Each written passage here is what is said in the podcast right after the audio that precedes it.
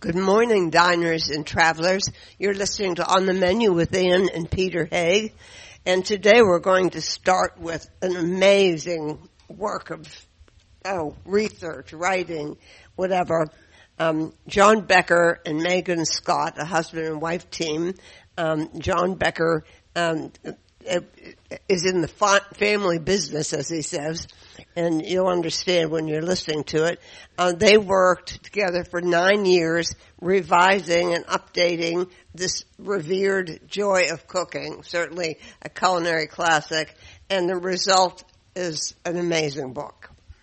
It is indeed. I think if you read this and front to back and cook your way through it or work your way through it, you could probably skip culinary school. It's it's it's it's, it's also really... really dramatic in terms of how big it is. It is certainly big. so, so flex those muscles. Get get yourself a copy of The Lady's Joy of Cooking, and enjoy and be a better cook.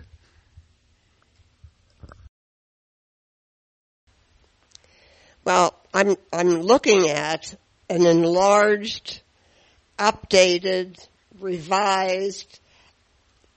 Time spent on, enormous time spent on with testing and retesting. Um, Joy of Cooking. I mean, it is, it is the iconic cookbook that we all were talking about sending our children off to, to their first kitchens in. And um, we're going to talk to John Becker and his wife, Megan Scott, who did this current revision. It just came out. Um Adding six hundred new recipes, more than four thousand favorites included, and whole sections that you didn't know you really needed, but actually I, I could tell that, that they're needed. Um, John is the great-great-grandson of uh, the original author, Irma Rombauer, um, which brings us to something that, I mean, I can't imagine that people don't know about it, but Um, could John or Megan, could you give us sort of a brief explanation of, of the history of the joy of cooking? Hello, um, you, Megan. Do you do you, do you want to take this one, or do you want me to? Oh, sure, I'll do this. Um, so, Joy of Cooking was originally published, self-published by Irma Rombauer in nineteen thirty-one in Saint Louis. Um, Irma's husband died, um, and she was. You know, she, like many women of the era, she didn't have any formal schooling. She had never been to college, um, and her, you know, her other schooling had consisted of, of a lot of things like, you know, arts and music and language. Um, so she didn't really have any marketable skills. Um, and so for whatever reason, she decided to take half of her life savings, what her husband had left her, and self-publish and have privately printed a cookbook called Joy of Cooking, um, which was really interesting to a lot of people who knew her because no one really knew her as a really great cook. Uh, in fact, one of her friends uh, said something like, "But Irma's a terrible cook." Um, so, but... what Irma brought to that first edition of Joy of Cooking was her incredible personality. Um, she was very witty and very funny and um, very intelligent, and she talked to her readers like they were peers, not as if she was a teacher. So I think she really endeared herself and the cookbook to a generation of, of women, um, and I think she shared with a lot of women that, uh, you know, she didn't cook because she loved it. She cooked because she had to. Um, so she really related to her readers on a personal level. Um, and then in nineteen thirty-five, uh, Irma signed a contract with uh, a Midwestern publisher, and they came out with the first um, commercially printed edition of Joy in nineteen thirty-six. Um, and the nineteen thirty-six edition was quite a bit larger than the first edition um, by, uh, I don't know, maybe a couple thousand recipes.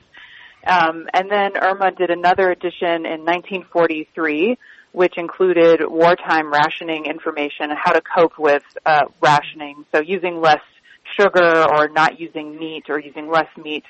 Um, and then nineteen forty-six edition was very similar to the nineteen forty-three edition, just without the wartime rationing information.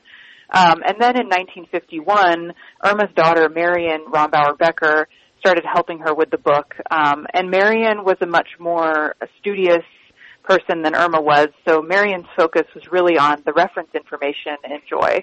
Um, so Irma brought her, you know, her personality. Marion really brought a studious aspect to the book um, and added all that reference information. And then in the sixties and seventies, nineteen sixty-three and nineteen seventy-five, those editions were done um, by Marion with the help of her husband, John. Um, and then Marion passed away in nineteen seventy-six. Um, the next edition didn't happen until nineteen ninety-seven, um, which was a huge overhaul of the book. Um, and a lot of a lot of Joy readers kind of felt that that edition in particular lost some of the, the spark that the older editions had, because it didn't quite have the same, you know, the same voice that Irma had really added, um, the same personality. So in two thousand six, the family um, tried to revise the book in a way that was in keeping with the older editions. Um, but even then, um, you know, and at least in our opinion, um, what they tried to do was, you know, sort of take it back to the seventies. Um, and what we really wanted to do with this new edition was update it in a really thoughtful and, and systematic way, um, while keeping Joy's really amazing personality and hum- sense of humor, but without um, without taking it back in the past and without making it a super trendy book. You know, we want The Joy of Cooking to be the kind of book that people are still going to be using in twenty, thirty, forty years. Yeah, our daughter-in-law has already put dibs on our copy. So um, uh, it's interesting. I mean, uh, here we are. John is a um, um, what scholar? You're a literature scholar, right? You're James Joyce. Oh yeah, scholar. Uh, yeah, and, yeah. And you say in your introduction, undergrad. People just assume that this has all been in your blood, and that you, you know, but that's not how it happened, right? No, no. I, you know, I was always encouraged to just kind of um, follow my muse, so to speak. And you know, in other words, I was I wasn't groomed to uh, take over the family business. I mean, it was always my father, Ethan. Um, you know, had you know kind of a fraught relationship with the book and trying to have it published. Uh, you know, and, and basically not succeeding because of being thwarted by his publisher at the time. I mean, throughout the eighties, he he really struggled to kind of retain editorial control over the book. Okay. And and finally, the, you know, the last two editions, um, I mean, they were, they were very successful, but again, it was it wasn't exactly a smooth smooth ride. Mm-hmm. And uh, you know, so he knew that you know, uh, asking me to take over the family business was was. Um, It was just a big imposition, and as a result, you know, I, I was, he definitely encouraged me to, you know, kind of make my own way. Um, but as you said, uh, you know, I, I, I did an undergraduate in literature, and, you know, where I was like, you know, trying to make sense of James Joyce for, uh, the last year of that. You, yeah. uh, but then after that, I, um, uh, the, my professor, my professor and mentor, Uh, hired me to um, help him as an editorial assistant, and uh, together we put together uh, seventeen books. And you know, at that point, I really was thinking about graduate school, but um, I, I don't know. I I just kind of came to the conclusion that not only not only was I probably not cut out to be a public speaker slash teacher, uh, but that my job prospects probably weren't the best either. Yeah. Uh, and so, you know, it kind I of... I hated teaching. I mean, it's not politically correct to say that, but I mean, I was uh, uh, teaching grad uh, undergraduates at the University of Michigan, and I loathed it. Well, it's good to know that I made the right decision. Yeah. Now, some, somewhere, in, some, um, somewhere in there, John, did it dawn on you that this was your destiny? You? Well, you know, not not at first. Well, I, don't you know, forget I was, you have to it, it got Megan introduced, because all the references to this, um, to your marriage and to the, the coordination of this book is that you fell in love over re- blue cheese or Roquefort cheese or something. Cheddar cheese that biscuits. Was, uh, that was certainly part of how we met. So actually, right before John and I met, he had made the decision to work um, work on Joy of Cooking, to work for the family business, um, which, of course, I didn't know at the time. Um, uh, but I, anyway, I, I bought The Joy of Cooking for myself several years before I met John, and really loved the book. It was how I learned how to make a, a lot of different things, and really helped me build up my skills and confidence in the kitchen.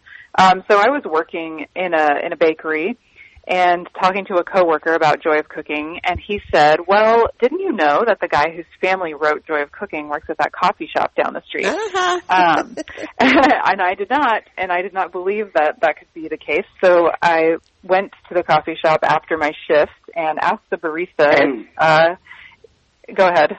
Oh, I was just going to say that Megan had come in many times uh, before, and, uh, you know, I mean, pretty much, I, I pretty much determined that she was, like, way out of my league. And but it's funny, like, uh, you know, she would always bring in these cheddar scallion biscuits from the bakery, and so that's that's what I knew her as when she came in to to, to ask. I knew her as a cheddar scallion biscuit girl.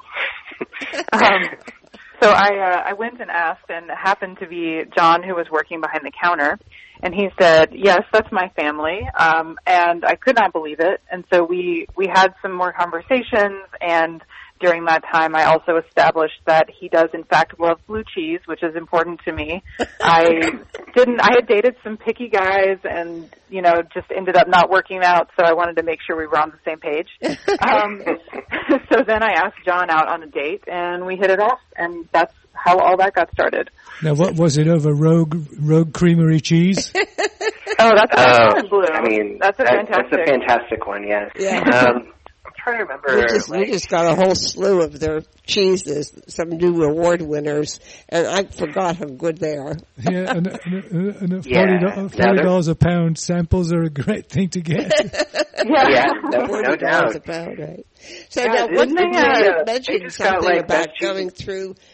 Reading this book together, the two of you, and at the end of this period, which was a long period it took to do this, you realized that you could actually improve the book, because that, you know, it's an iconic book.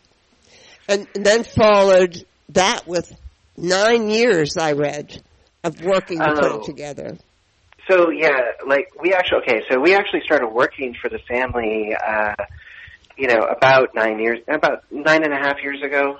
And yeah, so like you read, um, you know, the, well, how we started out working for the family, we basically did an apprenticeship, um, and then we moved, like, close to be, close to my father. And, um, and we just started testing recipes out of the old edition, out of the two thousand six edition. Um, and then we, we would also trace, Trace, when we tested a recipe, we would trace it back to see when it was added to the book, uh, what edition, and perhaps, like, you know, if it had changed significantly over the years, we would uh, record notes on how it had changed. But yeah, so we, we became familiar with the book over that over that period. You know, uh, like in the first four years that we worked for the family, we I think we tested fifteen hundred recipes that way, um, doing those genealogies. Jeez. That's what that's what we called these uh, analyses of, like, you know, where they came from. Uh, or when they came from. Um, and then, yeah, we we actually helped a developer um, make that edition, the two thousand six edition, into a, an app for iOS, for, for iPhone and iPad. And, you know, after that, yeah, we started forming some pretty um, strong opinions about, like, what we what needed to be improved, um, you know, what were what we were missing, uh, you know, perhaps, like, some recipes that were a little long in the tooth, um, that kind of thing. But well, yeah, you know, no, you're dealing with a, a, a whole new generation of, of appliances, ingredients, uh, resources, uh, all of that. Um, so, I mean, it just it was absolutely essential that you do that to write, rewrite no, yeah. it. No, yeah, absolutely. absolutely. I mean, what is, even over the past ten years, our access to all different kinds of ingredients has changed so dramatically. Um, and I think the way that we cook has also changed over time. So we certainly wanted to address those things in this edition. Yeah, well, you did. How many, you, just give us a reader or listeners um, some sort of idea of some of the, the sections you added. I mean, I was really pleased you added all that fermentation stuff. And oh yes, that was one of our favorite sections that we added. Um, so yeah, we did. We added a section on fermentation, um, and you know we wanted to deal with not only a few common um, recipes. For example, we have sauerkraut, kimchi, um, half sour pickles, fermented hot sauce. Uh, but we also wanted to talk about the process of fermentation, so how it works and what is at play when you're fermenting something. Um, and also, you know, how do you know when when something is done when you're fermenting? Because it's not like a normal recipe where it says, okay, cook this for thirty minutes or until right. it looks like this. It's kind of a more, it's a less linear process. Um, so we, we definitely, we're glad we added that section. We talk a lot about Um, let's see, some new things. We we talked some about using sous vide, so oh, yeah, um, that's, that's kind of a yeah. I just got a, kind of a new sous vide thing. I'm going to have to read that. And and I have a Malta cooker that totally confuses me, and you cover that. Yes. So there's a lot yeah, to read. To, for the Malta cooker, for like the um, the electric pressure cooker, we don't give a ton of recipes written specifically for that appliance, but what we try to do is tell people how they can adapt recipes to use it. Um, so we're hoping that will be really useful to people to be able to take any recipe, whether it's one in our cookbook or someone else's cookbook, and use the uh, use the electric pressure cooker with it. I was happy um, to see that in this book. I really was.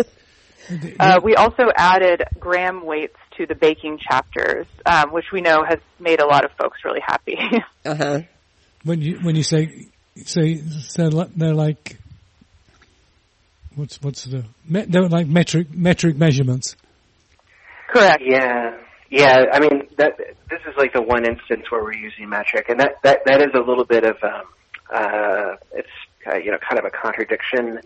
I, I suppose, but, um, you know, we were thinking about, you know, when we were choosing between ounces and grams, it just, the whole point of, um, using, using a, a scale in baking recipes is not only is it, does it make for easier cleanup because you're not getting all of the, uh, measuring cups dirty, but also it's, you know, accuracy. Um, as, as we all know, uh, how you scoop flour could really alter the density of it and therefore, like, you know, you might be adding too much or too little. And so, you know, in order to really take full advantage of the scale, we just figured that people could hit the uh, button that switches between ounces and grams and, uh, you know, it wouldn't be that much of an ask even for up for those of us who are languishing in imperial measurements. no, no, the, I like that term. The, th- the thing that I yeah, thought was yeah. most interesting was the extent to which you include something about every animal, vegetable, or mineral you can imagine in the world of fine food and cooking, because not not only do That's you have a not only do you, do you have a recipe for lamb's kidneys, if you have beef kidneys or or pork kidneys or kidneys for any other kind of animal, I guess for that matter, there there are tips in there for how to deal with that particular thing. Yeah, his first thing was he turned to, to look for your recipe. Yeah, so, for so, if, tongue. so so so if your yeah, if, if your butcher has it on the shelf and you've never seen it before, and you don't know how to cook it, it's in the book. And yeah, I'll, you know, I'll, that, give, that's... I'll, I'll give you an example, because I, cause I, I love to cook tongue. Now, for, mm-hmm. first, first of so all, good. The majority of cookbooks that you come across don't even have a recipe for tongue of any kind. Yours has such detail that after the first part of the process of cooking the the tongue, when you have to take the skin off, you not only say you have to take the skin off, but they said t- take the skin off, but do it before it's cooled down altogether because it'll come off cl- come off much more easily when you do that. Mm-hmm. And I, and I can bank I can bank that because I, I remember having trouble figuring out how to get the skin off. so so yeah, now no, I know. I, I, I hope that um, I mean you know I'm not going to hold my breath, but I hope that tongue uh, I hope tongue. becomes uh, more common. It is it is a fantastic ingredient. It's just the the flavor, uh, the richness. Oh gosh, so good. Oh, you like yeah, tongue too? Here's the be- here's the best thing about it. We we had a little craft butcher shop that was just a few minutes away from the house, and he he had tongue in his freezer. And guess how much you paid per tongue? Lamb. I mean, this is a pig, and that, this is a, a beef tongue. Um. I mean, they tend to be five, pretty cheap. Five dollars. Oh, wow. Wow. He went out of business, needless to say. Yeah, but I, I, cooked, I, I cooked them three at a time. Yeah. Because it's, kind, it's kind of fussy work, so you might as well, you might as well do it in volume. Right. But you yeah, also you know. included uh, more um, broader uh, geographical uh, styles, like a lot of Asian additions. Yeah, we we wanted to add, you know, Vietnamese and Thai food um, are some of our favorites, and so we did want to add more of those. And, you know, a lot of these recipes that we've added are things that uh, we just really love to eat, things that we often order at restaurants um, and that we wanted to learn how to make at home. So we wanted to include those in this edition as well. Well, there's there's a lot to learn. I mean, I don't know how long it would take to. This book almost is a substitution for culinary school. Yeah, if you if you cooked your way through it, you could absolutely substitute it for culinary school. In fact, John and I did not. Neither of us have been to culinary school, um, but we have cooked everything from tongue to soufflés to ice cream, um, and learned so much in the process. So you could absolutely do that. Oh, there's so much to learn in this book. Uh, there's only one criticism that I have. Oops, look out. I, I can barely read it without my glasses. I mean, uh, the print is so oh, small. Oh, yes, it is very small. But I guess that, you know, I, if it were bigger, you'd have to do it in volumes. The funny, exactly. Funny, yeah. The funny part yeah. about it is there's something, the, the typeface is very skinny. So I can actually read it. Oh, can you read it? Yeah, I can actually read it. I can't read New York Magazine. I can't read New Yorker. Oh, I can read those. A lot of cookbooks I can't read. Cause I, think, I can read this with my glasses the t- on. Because the typefaces are fat, whereas yours is skinny.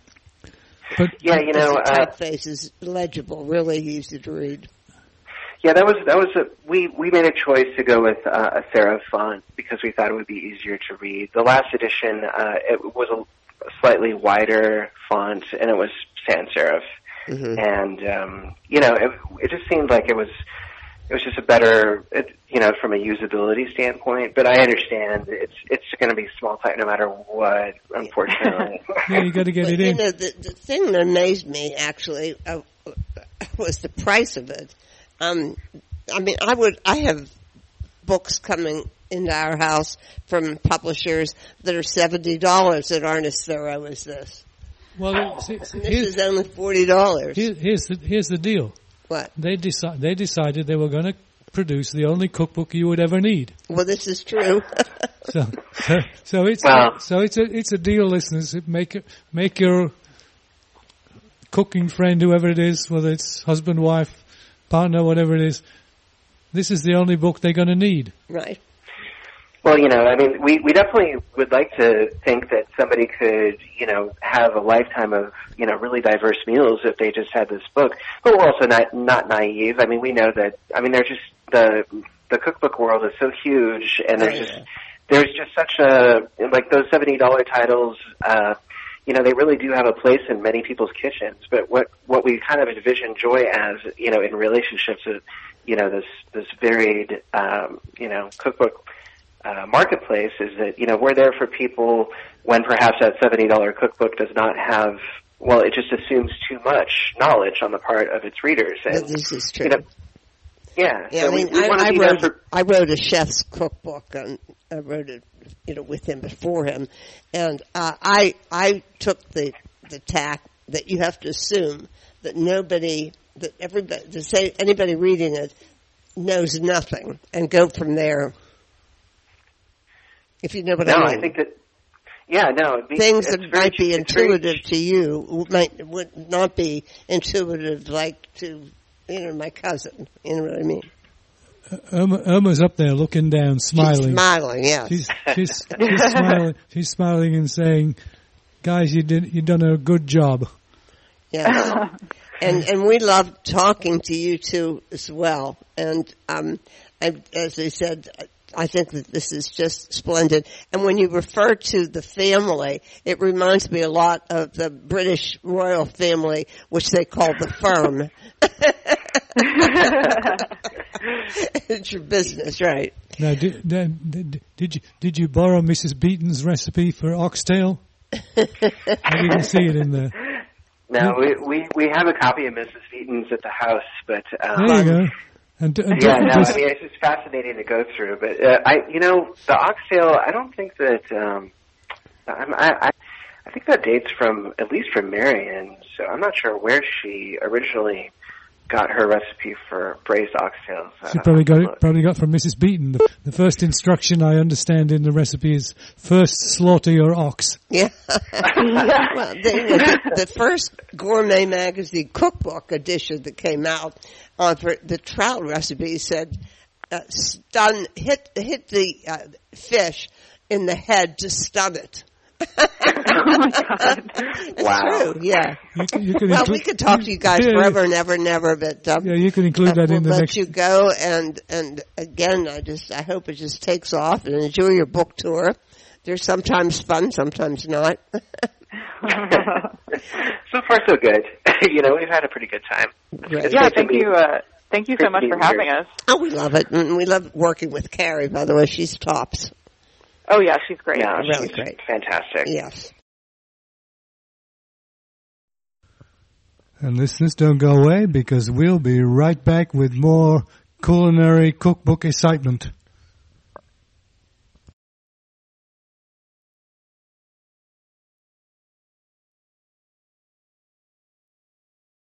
Podcasting services for On the Menu Radio are provided by A S P Station, w w w dot a s p station dot net.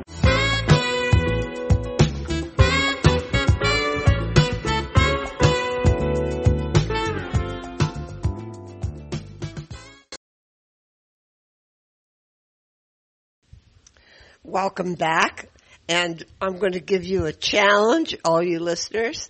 Um, our next guest, Mikey Peters, who we've interviewed before, has a book that, again, if you want to spend a year cooking your way through it, you will find it very exciting and a lot of variation from day to day. It's called three sixty-five, for good reason, because it's a year of everyday cooking and baking.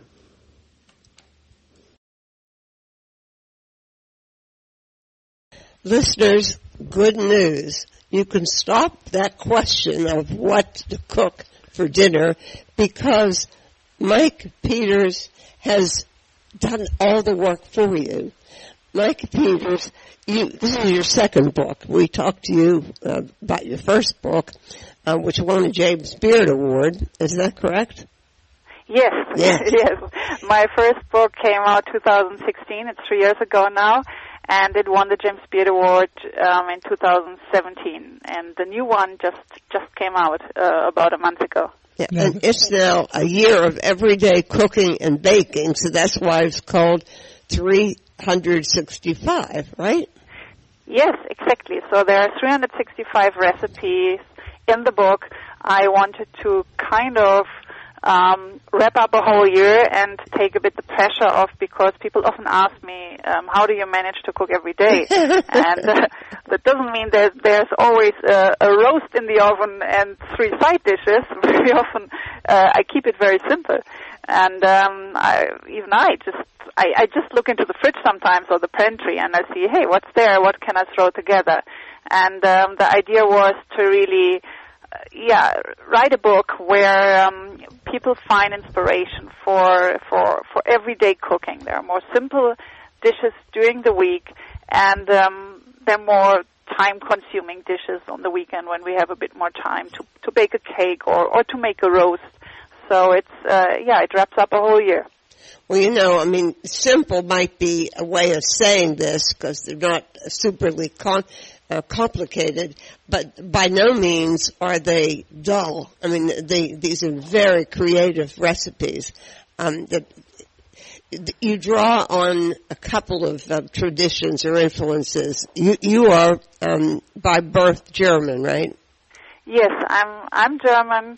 Um, I learned cooking from my mother, whose cooking is very much influenced by um, Southern German cooking, but also French and Italian cooking. So um, through her cooking, there was already a big, yeah, Italian and French influence in my cooking.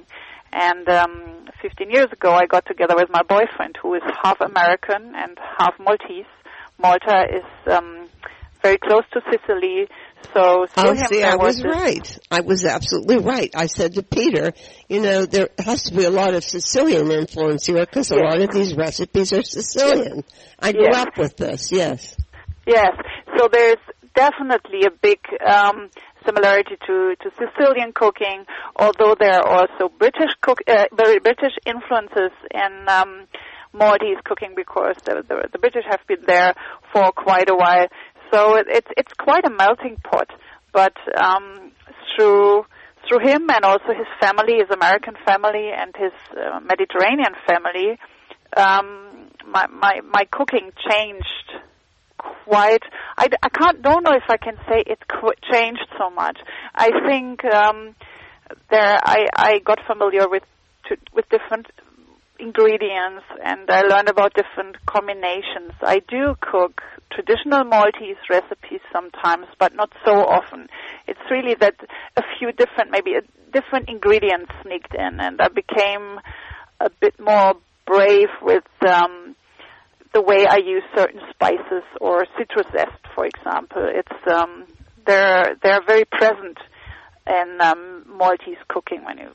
For example, when you look at coriander seeds or fennel seeds, orange zest, right. lemon zest, the Maltese use this, use them very generously, and that had a big influence on my cooking.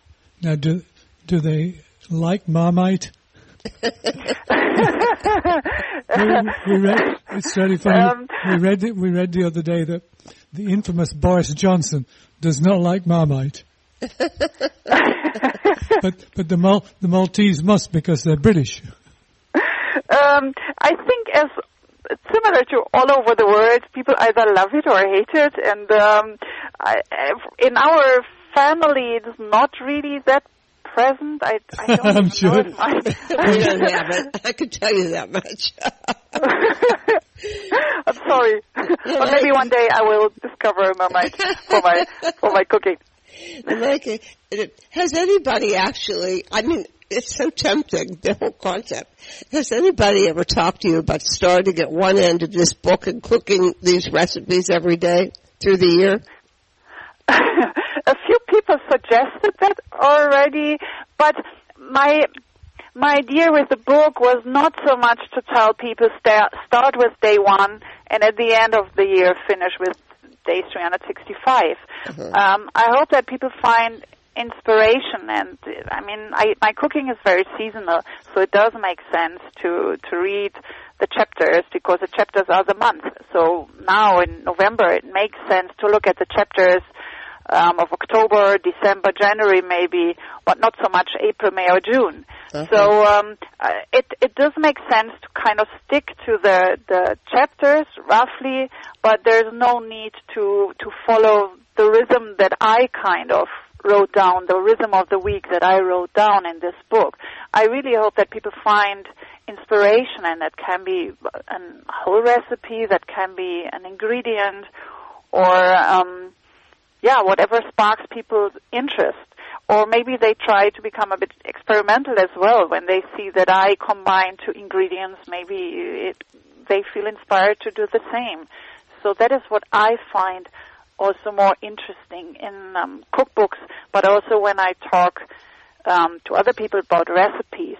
For me, it's not so much about um, copying a recipe. It's really um, learning these little these little things in, in, in, in recipes, and maybe using, for example, I, very often I talk to my mother on the phone about my cooking, about her cooking, and um, sometimes she just tells me how she combined two ingredients, maybe that I wouldn't have combined, and that's what I find. Um, well, I can I find this throughout the book, that there are things I would never have thought of.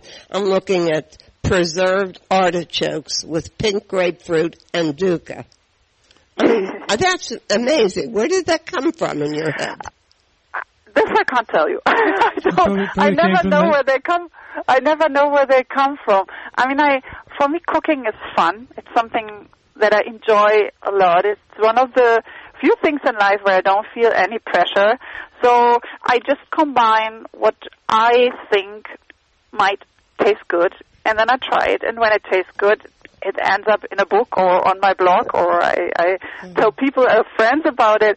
So it is. Um, People often ask me where exactly it comes from, and I, I think it's maybe similar to our composer field, who, who can't really tell you where, where his or her music comes from, and that's mm-hmm. how I feel with recipes. I, I, I, sometimes I just look at a grapefruit, and then my, my head starts coming up with a salad that you just mentioned, combining it with preserved artichokes and sprinkling some dukkah on top. And oh, now, do you, you do you go to that wonderful Turkish, is it Turkish market in Berlin?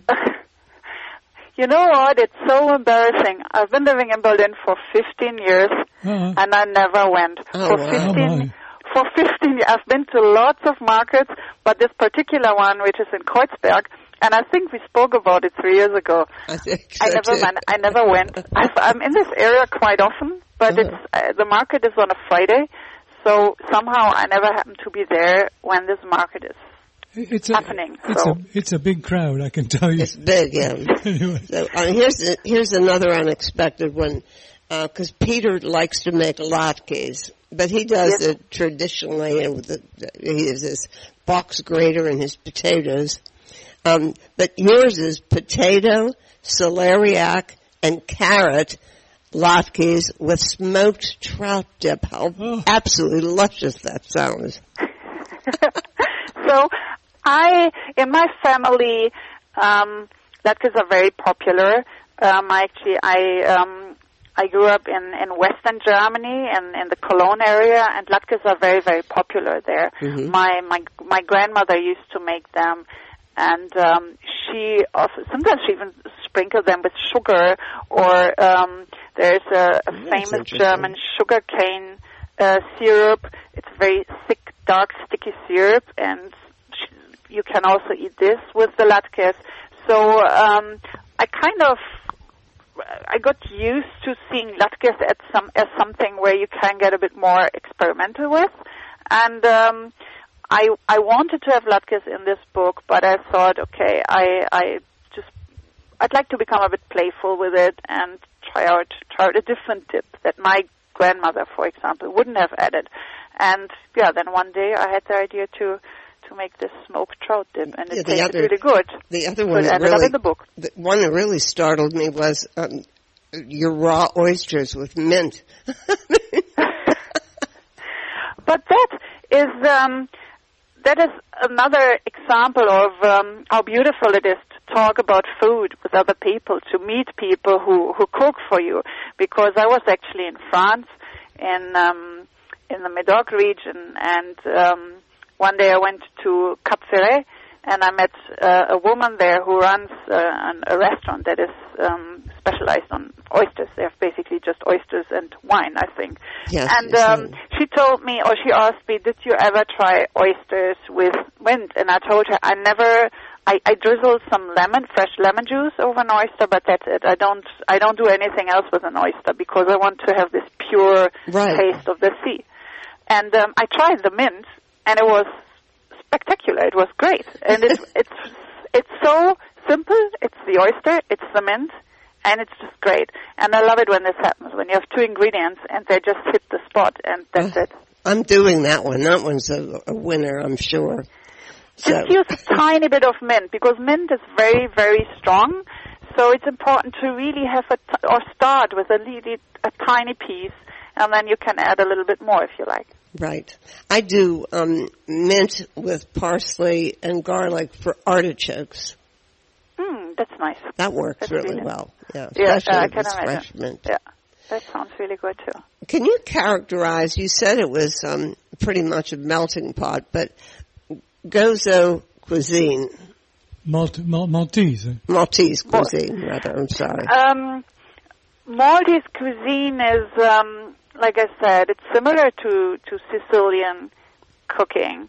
You, um, it's, it's, especially in the summer months, there's a lot of seafood. There's, um, they have amazing vegetables. Um, they love to barbecue, so very often you have just whole fish on the barbecue. You have zucchini, tomatoes, and you just have a bit of olive oil, salt and pepper, and that's it. Um, but they're also, they love their pies. So Maltese people are really, really obsessed with pies. Yeah, my mother um, was, and she she was Sicilian, and, and we had we had fresh pies constantly, and I can't make yeah. a pie to save my life. Well, my, my my people do pies too. Yeah, right. English. No, they have they have these um, they have sweet and savory pies, uh-huh. um, but um, the ones that you find at every street corner are the ones that are filled with ricotta, because Maltese people love ricotta. Yeah, we so do too. You have find a lot of recipes with ricotta, and um, there is one. It's um, it's it's it's it's um, how's it called? It's short crust pastry, like pie pastry, uh-huh. and it's filled with a lot of ricotta, and it's uh, called assata. And it's something that people just buy for, for lunch, for example. Uh-huh. And there's another version where it's wrapped in um, in flaky, um, in, in puff pastry, uh-huh. and then it's, it's the pastizzi. So um, yeah, the, the pies are, are quite a quite a quite present in, in, in Maltese cuisines.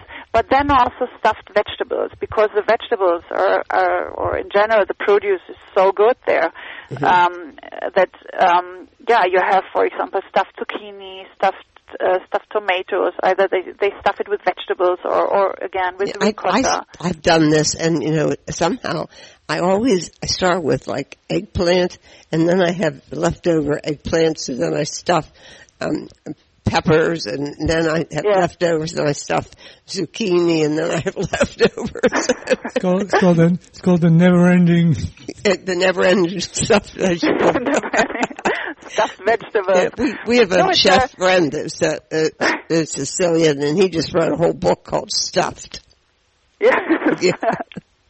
But, um, no, it's um, it's especially the, the older generation...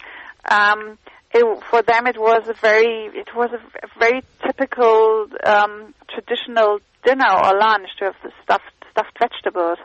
So um, uh, my my boyfriend's grandmother, she she still does that, oh, yeah. and um, I really love it. It's a bit, it's a bit more work. That's why I think a lot of younger people don't feel like doing this anymore. Uh-huh. But it tastes so good, and the great thing is you can just you prepare. A really large baking dish, and you can eat it for two or three days, and you can have different fillings. So it's it's it's quite an exciting thing.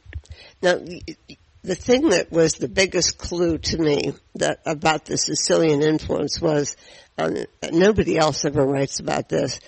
We always had when we had spaghetti um, and uh, meat or meatballs or pork or chicken or whatever it is with a, a red sauce, it was finished always with a big daub of, of ricotta and parmesan. Yeah. And yeah. you have a recipe. I mean, I was really surprised to see the, because I've never seen it anyplace else, the ricotta with the sp- red sauce spaghetti.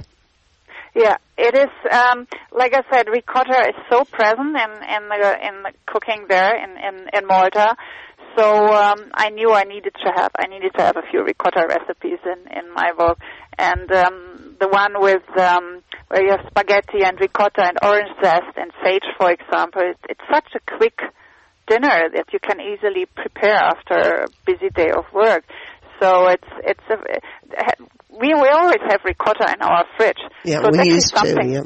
That you can use for, for, for so many different recipes, and it's it's really quick to prepare. Or in my last book, I had a recipe with orange zest, uh, with lemon zest, and basil, and parmesan. So it's um, it's it's a really it's a great ingredient to create these quick quick um, yeah, it's, it's good in, it's good in omelets too. Yeah, exactly, exactly. It's true. No, true. when when, no, when, when we were in Berlin, we noticed, I guess, the start of a movement towards more more modern dishes. But still, a lot of the restaurants were best known for their schnitzels, so the traditional ones. Now, where where, where are you? Are your, are your recipes more traditional or more modern? They're creative. Uh, Creativo. Okay, then that's more modern. I think, I think some of my recipes are traditional, and then I don't really do much with them. For example, there is one recipe in the book for beef roulades, the famous German beef roulades, mm-hmm. um, and they are filled with with pickled gherkins and, and bacon, and um, that's a recipe that my mother always used to make when I was a child, and that's a recipe where I don't feel like I have to be super experimental with it. It's, it's good as it is. Or the latkes, for example. I mean, I I play a bit with the dip, what I add, have on the side. But the the recipe itself for the latkes is sorry, the recipe itself for the latkes is, is it's quite traditional. So there are some some um, dishes. I, when I think about it, it's often meat dishes where I feel. I, I just stick to I stick to tradition. My schnitzel, for example, is a very traditional German schnitzel. So it's um, there are with I think with it's okay. I think with um, I think with fruit and vegetables, I tend to be more experimental, maybe what we would say modern, uh, more contemporary cooking, and with my meat dishes, maybe I'm a bit more yes, that's traditional. True. Yeah. Here's one more. I just have to. I know we're. I'm going through all these recipes with them, so fascinated with them. But this is such a stunning photograph too. Is your beet and ricotta donuts with pistachios. I love it. And you, and you see, this is something that that came from, or that I that I found in America because um, it was one of my last days when I was in America. Um, I think it was three years ago, and. Um, I went to, to that food market together with my editor from Prestel, and there was this stand, and they had these stunning beet donuts, and uh, I, I, I, I, had, I bought one, and it tasted so good. Although there it was a fried one, and I'm, I might be the only person in the world that doesn't like fried donuts. So much, I, I don't like find, fried. I, mean, I, don't like I find fried. them so so heavy. So um, I decided, okay, I want to recreate this this recipe, this dish. But um, I, I'm not going to fry them. But you could also fry them; it doesn't matter. But I love the the these. They have this bright pink glaze of oh, the beet, yes. and then again the ricotta in. It's a really nice combination. Well, now you've you've got three hundred sixty-five recipes, listeners, to work from. But but just just in case you're running out there, Mikey, you also have a blog. Yes. Go, go, go ahead, re- read it into the interview. So, yeah, the, the blog is, um, it's eat in my kitchen dot com, and um, that's where I, that's where everything started with this, with this blog. In two thousand thirteen, I decided to, um, yeah, to, to, to, to start my own blog, and um, in the first year, I, sh- I also shared one recipe every day, which was kind of the original idea of this, or, yeah, I think while I wrote this blog in two thousand thirteen, sharing a recipe every day, maybe somehow subconsciously I already had thought maybe one day it would be great exactly. to do the same in a book. But that was how everything started. Well, Mikey, congratulations on this one. It's a very exciting cookbook. Um, Thank you very much. Now, yeah, a year of everyday cooking and baking, and its title is three hundred sixty-five, obviously. And, and, and, let's, and let's read it. Let's read into the program that we we congratulate your country on thirty years of the wall coming down. Oh yes, yes, and, yes, uh, and, yes. Uh, it's um, it was um, a very emotional, emotional day. And our, sec- is, our um, second, our second favorite German re- German restaurant is Tim Raue's, yeah, just, just, just around the corner Asian. from che- just around the corner from Checkpoint Charlie. I went, I went. Finally, I went two years. I think it was two years ago, and we were totally impressed. It was oh, an amazing night. It marvelous. was. It cost a lot of money. I know. I don't know if I will ever do that again, but it was. It was amazing. It was It was, it was, so, it was so funny. They've, they've been climbing the world's fifty best restaurants. They're solidly in the top fifty now. I can remember having lunch there, and uh, Miss, Missus Raue served us and buffed our tables. Yes, she did. So, oh, so we're, we're, we're due to go back to Berlin. We'll just have to check with you and find out if, if that's the season of the year when you're going to be there. In the, yes. in the meantime... I, mean, I'm, I always I always hop between these, these my two worlds, my Berlin world and my, my Malta world, and we don't really have a strict uh-huh. schedule. I mean, we tend to be in Malta more during the, the warmer months because we love snorkeling and uh, we love being at the sea when it's warm. But, for example, in a few weeks we're going to go again, so it's it's it's constantly back and forth, which is a great gift. Well, thank you for three well, Thank you, Mikey. It's good talking thank to you, you again. Thank you so much. Thank you so much. Thank you very, very much for having me. Podcasting services for On the Menu Radio are provided by A S P Station, w w w dot a s p station dot net.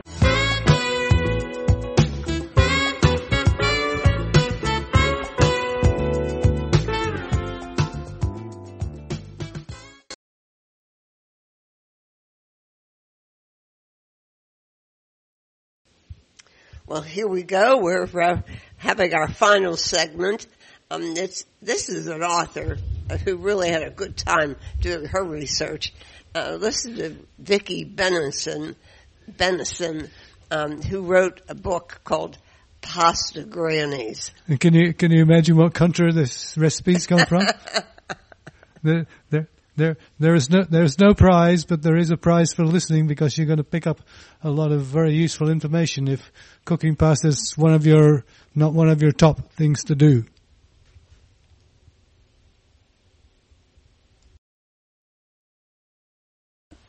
Vicky, um, you, in all regards, actually are sort of an unexpected celebrity. Is that correct? Yes. Um, the mission of Pasta Grannies is to celebrate um, women of a certain age and their pasta-making techniques. I'm not used to being in front of camera or the focus of attention. I wanted the spotlight to be on my grandmothers, mm-hmm. um, but inevitably, um, in promoting the book, I've had to step out of the shadows and talk to people. So here I am. Thank you for inviting me. Yes. Well, well, now so, you, you, listeners, this is oh, oh, Vicky Bennison, yeah. and her book is called Pasta Grannies. And uh, the mission of your book you described to me, I thought was uh, just putting it very concisely. You, you were the celebrating. The mission of the book um, is to celebrate women of a certain age um, and their pasta making techniques. Um, I only um, on the YouTube channel uh, film women who can make pasta by hand using a rolling pin or just their hands, depending on the pasta. Now, the grannies you're talking about in your book are Italian grannies, though. They're not British grannies. Yes. So the story is um, that I'm lucky enough to have a home in Italy, um, in a region called Le Marche. And I noticed that, in fact, it was only older women who made pasta by hand, um, that younger women are all too busy going out um, to work. Right. And they still rely on their nonna or their mother or their aunt um, to make pasta for them. And I thought, someone has to make a record of this. And um, because pasta is such a physical exercise, um, I thought it was best suited to video. Um, and so YouTube was the place to put video. Um, and then I realized that if I was going to do that, I had to have an audience. So I started taking this more seriously. Um, and there I had uh, the beginnings of a YouTube channel. But you've been um, working on this for five years now. Yeah, so it's taken sort of five one, years one uh, at a time, to get where, to where I am now. So it's taken a lot of persistence. But it's like one granny at a time, right? Yes. Um, how we work is that we decide on an area. Um, so it could be Liguria, for example. And uh, we go, right, well, we know that we want to film Trofia and Panzotti, um, right. for example. They both appear in the book. Um, and then we try and find women prepared um, to be filmed making it. Uh-huh. Um, and to help me, I have someone called Livia de Giovanni, who's my granny finder. um, granny finder, that's wonderful. Yes. I was impressed. You pay these these grannies for their time, too. Yes, I do. I mean, it's not, it's not uh, you know, huge quantities, because I, I have a shoestring budget um, doing this. It's a, it's not a it's not something that actually makes me money. Um, this exercise, so I'm doing it for love, not a profit. I I, I love two things. One, you said that you wanted to celebrate the the women that made this pasta for love, not for profit. And then the other thing is, you said you wanted to. Please, please, let me find you before you die. That's absolutely true. Whenever we hear of a, a ninety, over ninety-year-old, we, we think, oh, my goodness, you know, when can we see her? Um, uh, you know, can it be as quickly as possible? But the good news, uh, these women are so tough. Yes. But by the time they've got to ninety, they're going to keep on going. Yeah. It's, but it's funny. That one is ninety-five that you have in your book from Sardinia. Um, the, I mean, that's a blue zone, isn't it? They live all uh, around. Yes, yeah, so, so in Sardinia we have several um, over nineties. Um, so in the book there's Giuseppe, um, who is now ninety-seven. Uh-huh. Um, and uh, she's one of my favorites because I love her twinkle. She's got a great twinkle in uh-huh. her eye, and she's still cooking and she's still learning. Um, when we went back to photograph her, we showed her a video of another pasta um, from Sardinia that she hadn't actually seen before. Oh. So she instantly started making it. Oh, how wonderful. I, I remember one time One time we were having Sunday lunch in Abruzzo, in Abruzzo with, with the family that made various products. I think truffle salt was one of them. And But, but they... The, the mother of the house and her mother, the, the the granny, didn't come out of the kitchen at all. No. All, all, the, all they did was send out mountains and mountains and mountains and mountains of food. It was the farm, yeah. And they, and, and they never appeared. It was. It, That's right. Yeah. That's right. Um, it's, it's, they're very happy. The grandmothers are very reluctant to step out and take center stage. They're, they're happiest in the shadows, kind of. Um, As you say, making piles of food. Well, they're also making what everybody calls Sunday gravy, right? Yes.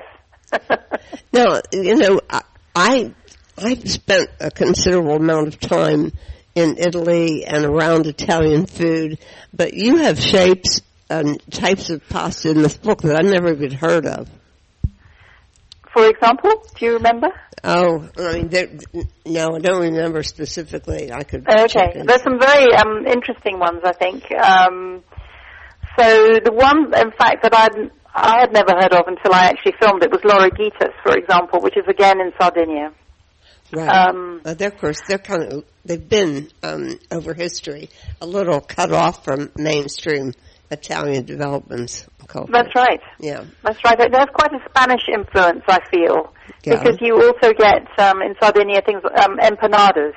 Oh yes, uh, right. Um, and the way they cook the pasta, they, they, um, you know, when they, they, um, it, it reminds me a bit of Fideos um, from, you know, the Catalan area of pasta. Oh, right. It feels, it feels kind of, there's a sort of similarity. Um, it sort of has closer associations, I feel, to Spain rather than to Italy. Now, do, do you do you have Jacob Kennedy's book of all the pasta shapes? You remember that one, Liv? Yeah, I remember that. It's, that was a good book. It's, Such it's, a simple idea. I never a, thought of it. This is a London. Which book was that? Sorry? It's called The Geometry of Pasta. Oh, yes, yes. I mean, um, there's also a very good one called The Encyclopedia of Pasta. Okay.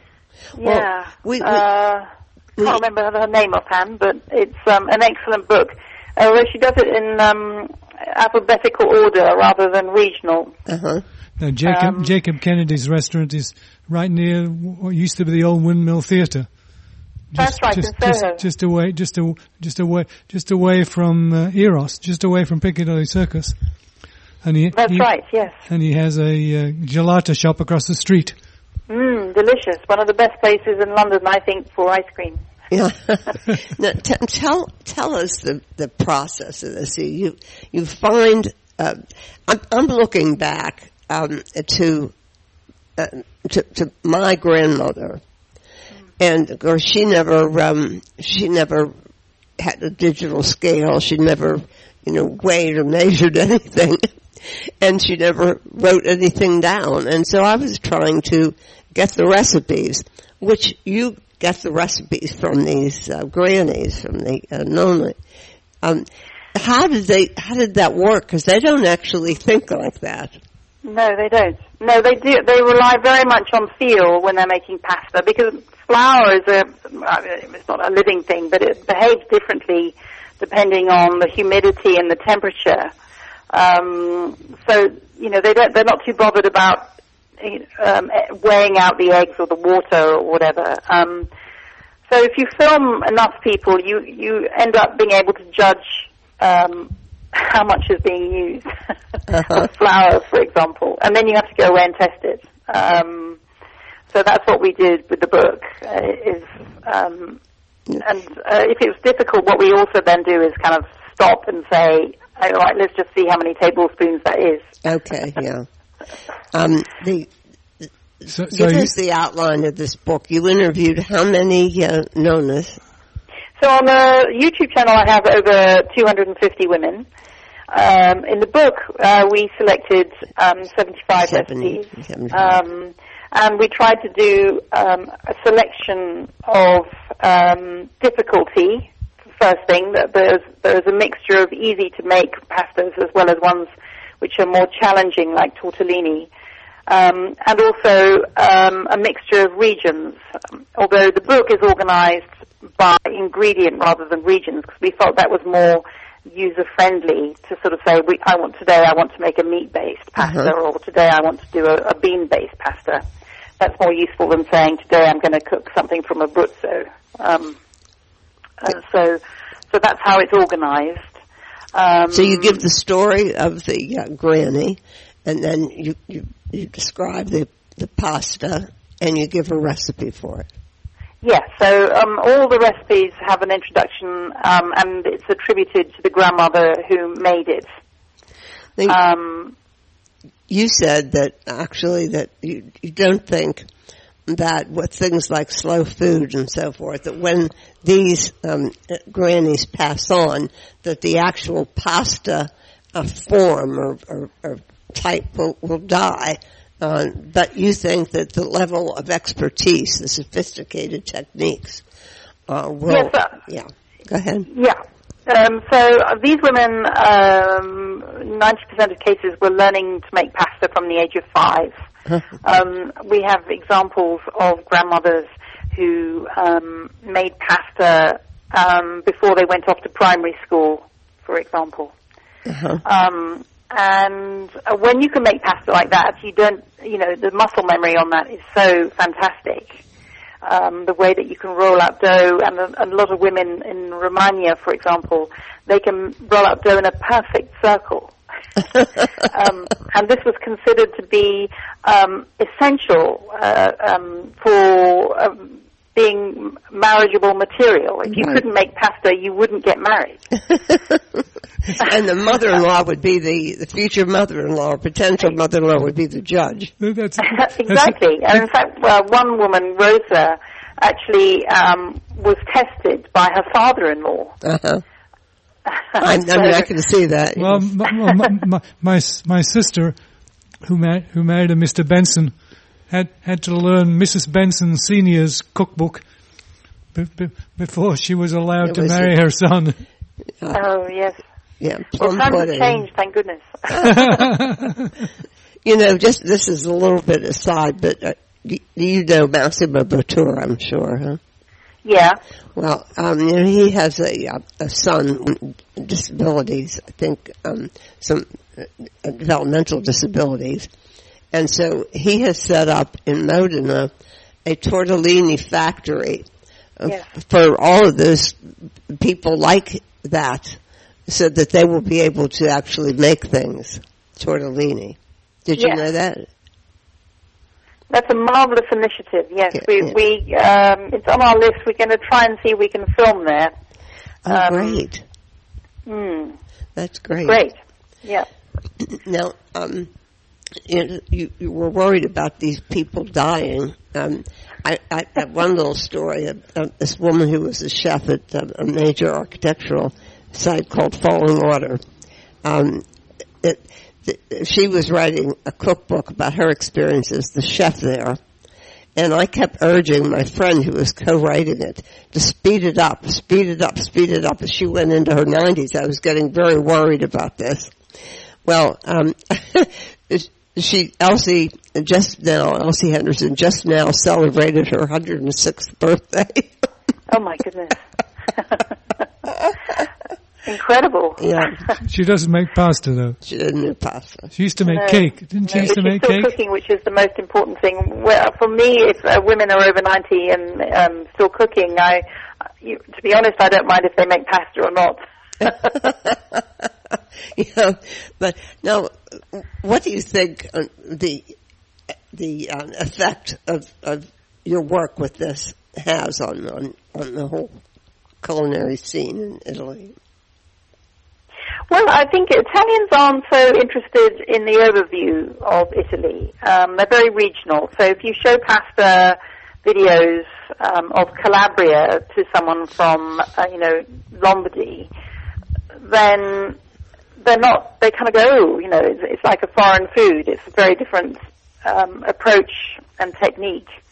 Um, so uh, the, their appreciation of Pasta Grannies has kind of been slow, but it's starting to become more popular in Italy. And in fact, I'm shortlisted um, for an award okay. um, set up by Corriere della Sera, one of the Italian newspapers. I'm going to Milan next week to see if I've won. Oh, great. That's great. Um, Congratulations. I'm sure you should win. oh, uh, well, um, I think it's very good to be shortlisted. Um, I'm, I expect the home girl will win. oh, oh, there's a home girl. Okay. But, um, no, we'll oh. see. Okay, well, is, is there anything else we should know about Pasta Grannies, Vicky Bennison? Um, I think the most important thing is to enjoy the book, enjoy the read, and to have a go at making pasta.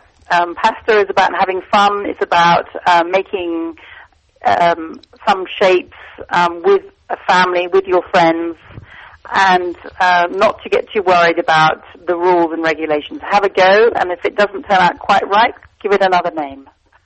Oh, give it another try or something like that. Just have a go. If a nine-year-old can do it, so can you. Yes. Well, thank you, Vicky, for coming on and talking to us. Absolute pleasure. And, and much thank success you. With your book, which is delightful. Thank you.